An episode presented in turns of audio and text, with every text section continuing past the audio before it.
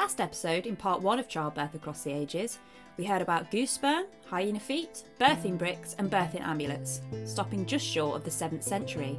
Today we're going to pick up where we left off and find out the traditions and rituals surrounding childbirth from the medieval period onwards. I'm Natalie, this is Across the Ages.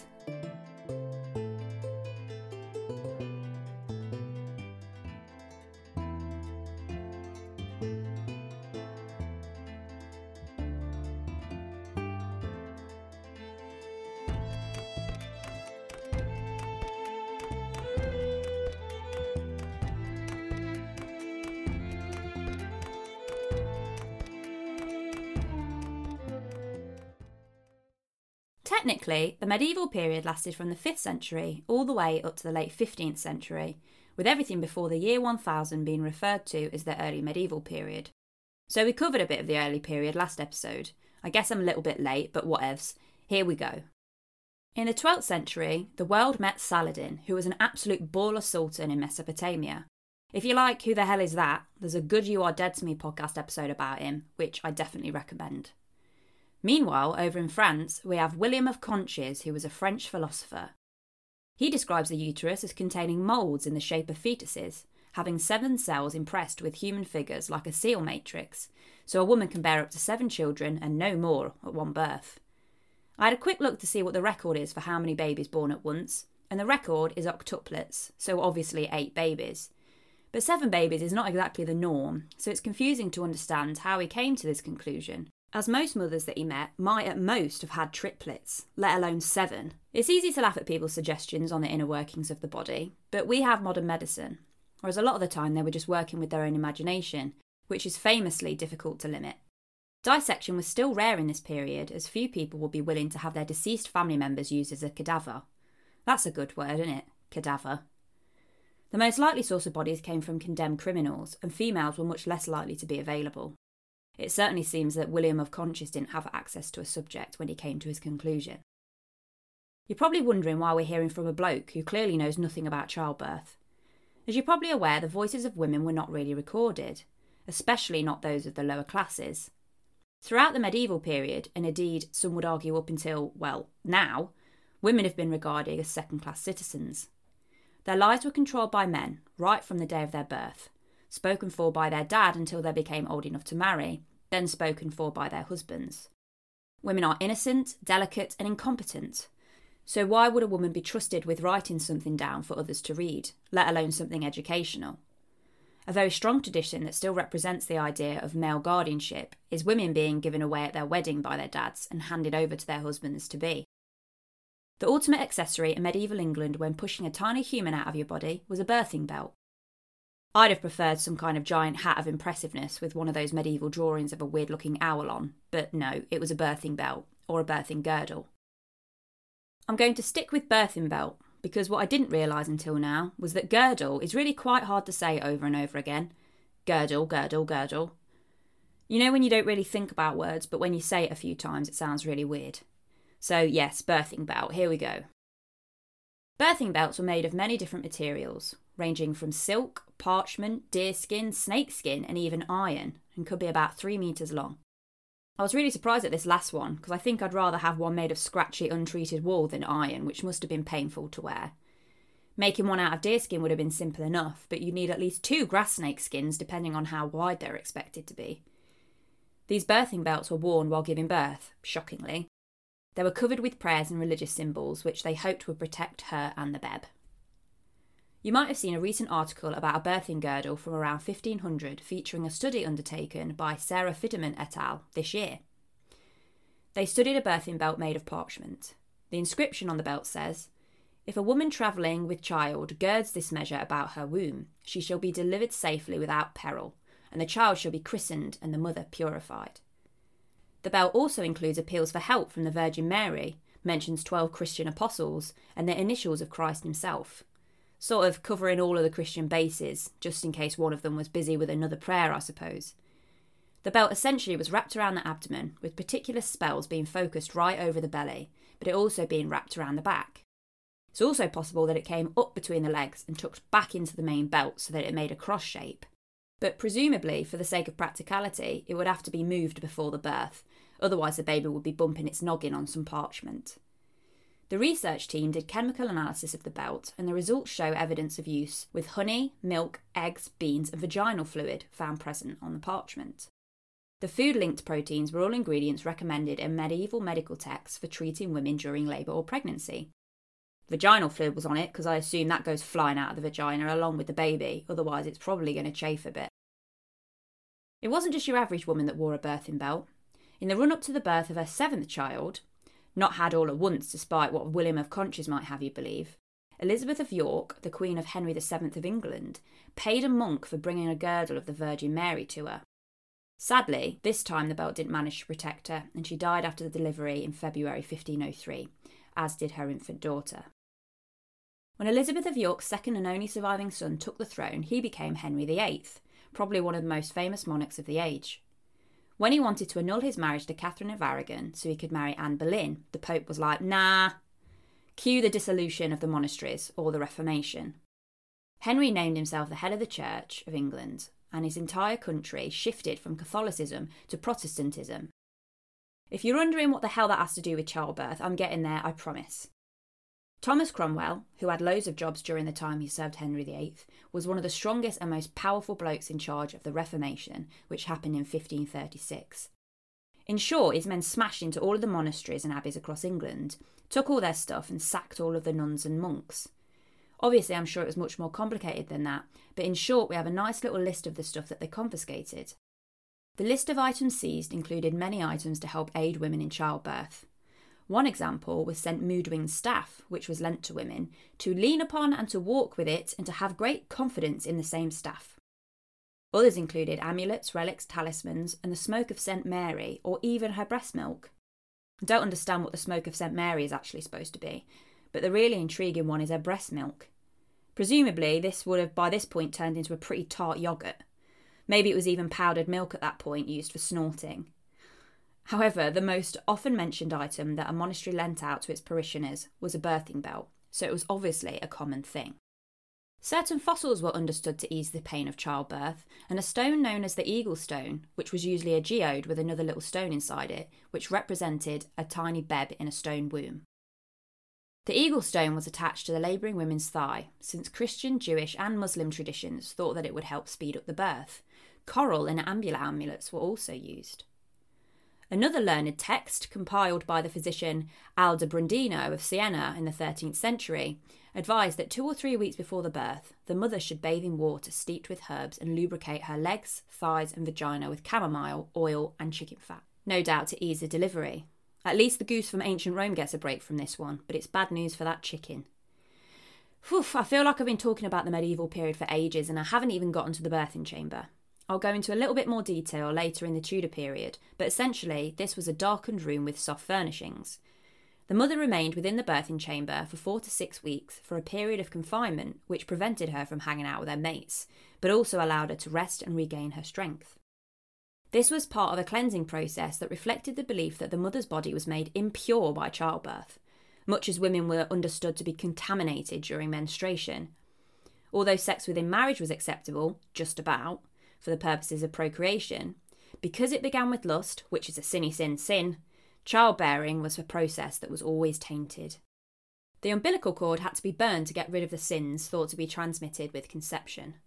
I could easily go off on a rant about this, but I'll refrain. What I will say though is, what a load of old shit. The birthing chamber was, in many ways, an external recreation of the womb, its aim to ensure the safest transition for the child. The birthing chamber sounds quite nice, but I bet it got boring as fuck after about four hours. After a period of confinement, the mother was ritually accepted back into the parish church. She met the priest in the porch to be sprinkled with holy water, thank God, then made an offering and received mass. This rite was known as churching.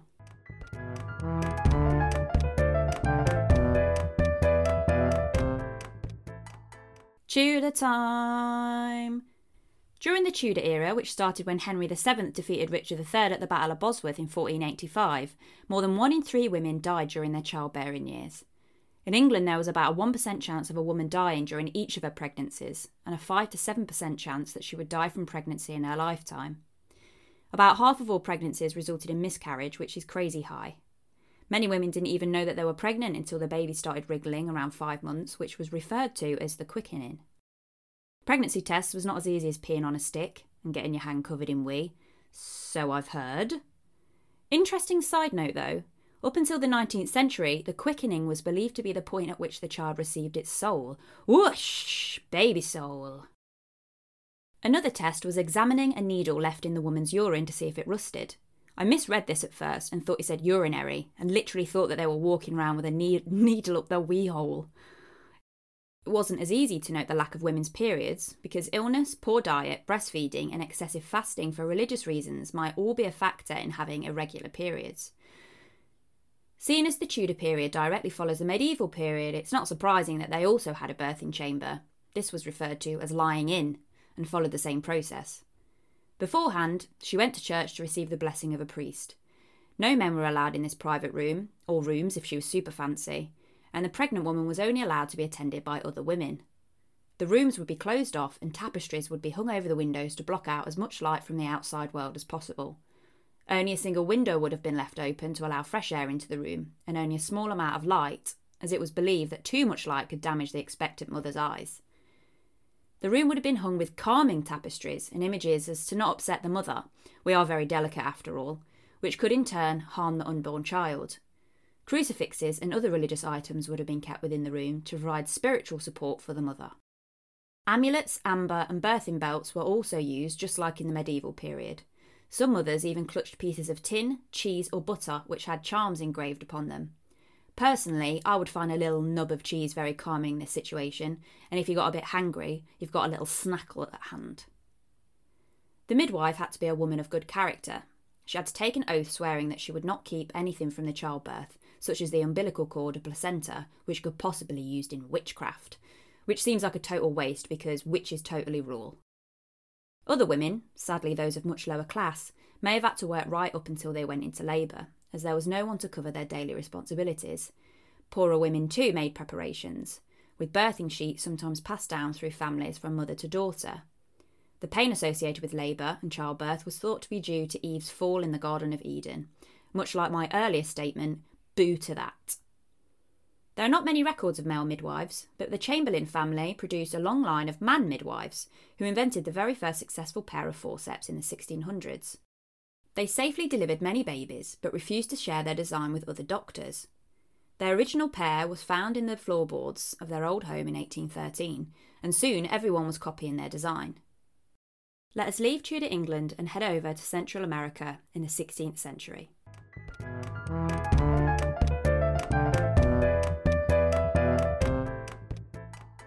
What was happening in the sixteenth century? Well, Guru Nanak begins the spreading of Sikhism, which is now the fifth largest religion in the world, and over in Germany, Peter Henlein invents the first portable watch. About time. It's time to learn about the Aztecs. These cool guys lived in Central America from the thirteenth century, right up until the Spanish colonizers came in and dicked everyone over in fifteen nineteen. Until then, what were the rituals surrounding childbirth? The Aztecs believed that babies came from the highest heaven. There were thirteen levels altogether, and babies came from the thirteenth. You're going to have to bear with me in this section, because there's about half a dozen words that look like a nightmare to pronounce correctly, but I'm going to try my best. Feel free to mock me though. Eclipses are cool as hell, right? Wrong. The Aztecs were not down with them, and they believed that these threatened pregnancy.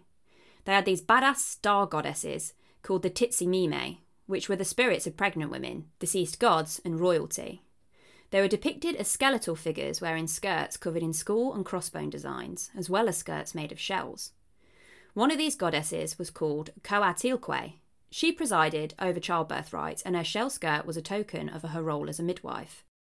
Prayed to by midwives as goddesses of fertility, the Tzitzimime were usually the good guys, but absolutely not when the sun was in eclipse. The darkness caused the goddesses to turn into monsters, and they actively searched out pregnant women and children to kill. Expectant women would often be hidden in grain bins to wait out the eclipse. Thankfully, eclipses are relatively short. Chalchiuhtlicue, which means she who wears a jade skirt, was the Aztec goddess of rivers, lakes and freshwater. She was also associated with infants and children. Naming rituals presided over by the goddess would wash away the parents' sini sin sins from their newborns. An Aztec midwife would stay in the woman's home for four to five days to prepare her for the birth. The Aztec woman would be thoroughly washed and popped into a steam bath located in the temazcal, which is essentially a sauna with a low roof. I'm imagining being in a giant human soup pot. I don't know whether it was pool rules and she had to be washed before entering the bath or whether that was considered as part of the cleaning. The steamy bath would be fired with aromatic plants and smoke-free firewood. I want for this so bad, I'd almost be okaying with pushing a baby out in sixteenth century Mesoamerica to get it. Aztec skill with herbal medicine did much to reduce the trauma of pain and childbirth, and it sounds like the nicest way to give birth so far over these two episodes. After delivery, the midwife stayed on for four more days to monitor the mother's milk supply. The placenta was buried in different places depending on whether it was a boy or a girl. If the newborn was a boy, the umbilical cord was given to a warrior to bury in enemy territory. If the newborn baby was a girl, the umbilical cord was buried next to the fireplace to make her a good wife and mother. Down with gender roles! If the fetus was stillborn, the midwife took a stone knife called an itztli, cut the dead body up inside the mother and removed it in pieces, a grisly procedure that nevertheless saved the mother from death. The Aztec believed babies who died during labour travelled to a place called Chikikauquo, where a wet nurse tree would feed them with its milk. There they would remain until the gods sent them back to be born of another mother, and the cycle of birth and death turned once more. A horrible thing followed by quite a nice sentiment. Maybe I don't want an Aztec birth after all.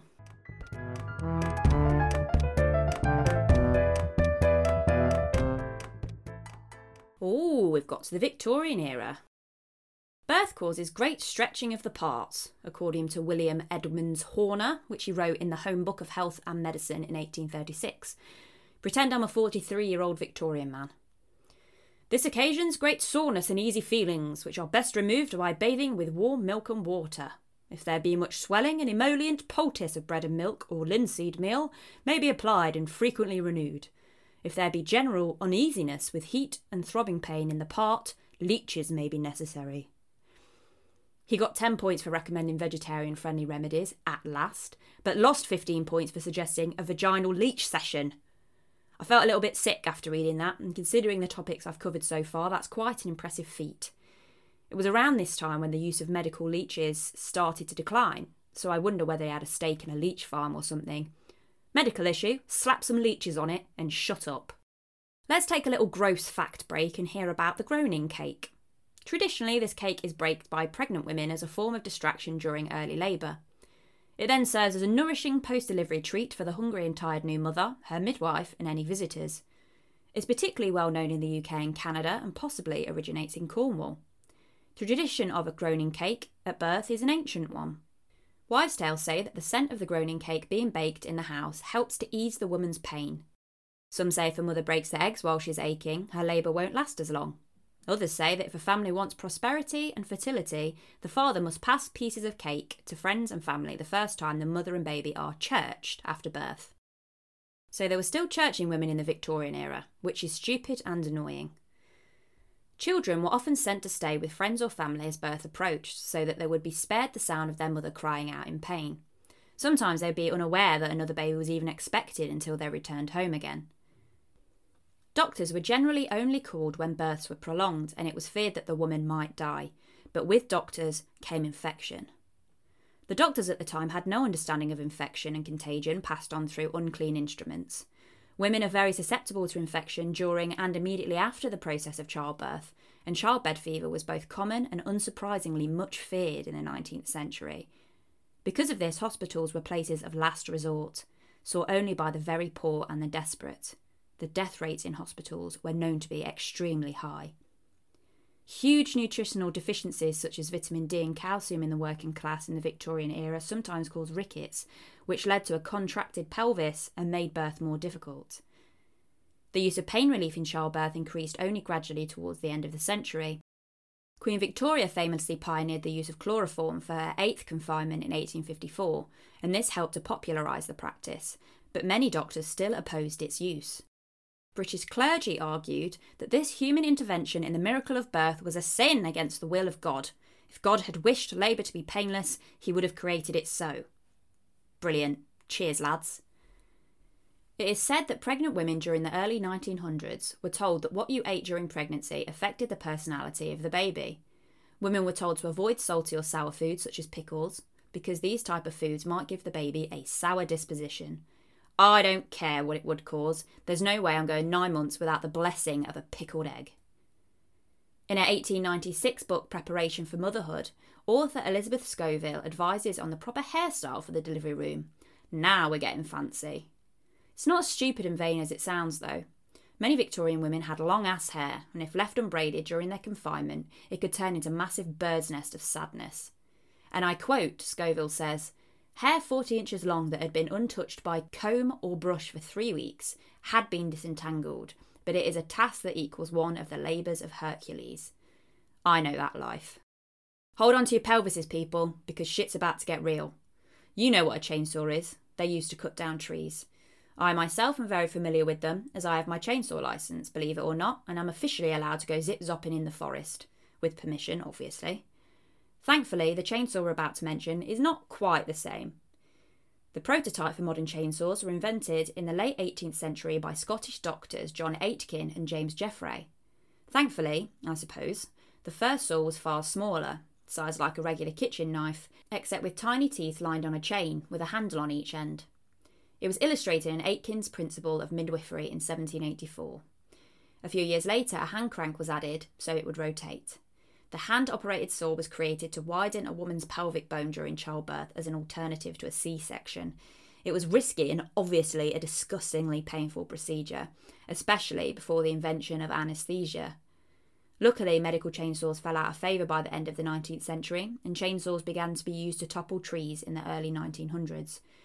Christ, if I was offered that, I'd be like, nah, it's fine where it is. Yeah, cheers, mate.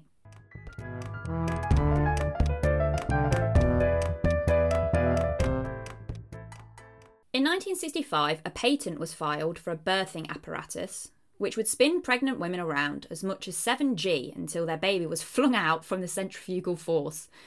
This uh, creative childbirth aid, patented by Charlotte and George Blonsky, required a woman to be strapped onto a rotating table and spun around until the baby shot out into a cotton net.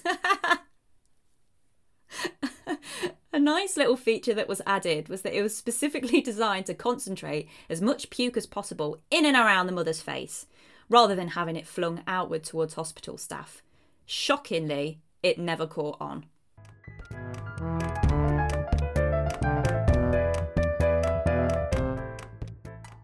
I think that the lying in or confinement is something that disturbed me the most throughout this episode, aside from the chainsaw, obviously. Imagine how it must have felt to be told that performing perfectly normal and natural human functions makes you unclean and no one should be exposed to your gross sin. The practice was in effect for almost a thousand years, which is insane. Obviously, it wouldn't have been the case for most common folk who could not be spared from work. But Christ, what an absolute faff. And that's your lot today, history fans. Thank you so much for taking the time to listen. Be sure to share with other history nerds if you enjoyed it. To get a shout out in a future episode, leave a five-star review on iTunes. Reviews really help the podcast grow, and more importantly, I like to hear people say nice things about me. Five-star reviews this week, here we go! Port Stewart Babe says, "I think I'm now addicted to podcasts, and all because of this channel. I never got them before, but these just bring a whole topic to life. And I now know that dried hippo dung was used as a contraceptive device. I mean, we should all know that, shouldn't we? Really good fun. My dog walks are much more interesting too." Zachary Hutchinson says, "Informative, entertaining and well produced. Natalie does a fantastic job of delivering interesting slices of information from, you guessed it, across the ages. The show is very well produced, including some nice intro and transitional music. I find it very easy listening and look forward to future episodes. Thank you, as ever, for your kind words, very lovely people." To get in touch, you can follow me on Twitter at underscore across the ages, or you can like my page on Facebook at Across the Ages Pod. Keep an eye out for the next episode where I'll be delving into another topic across the ages.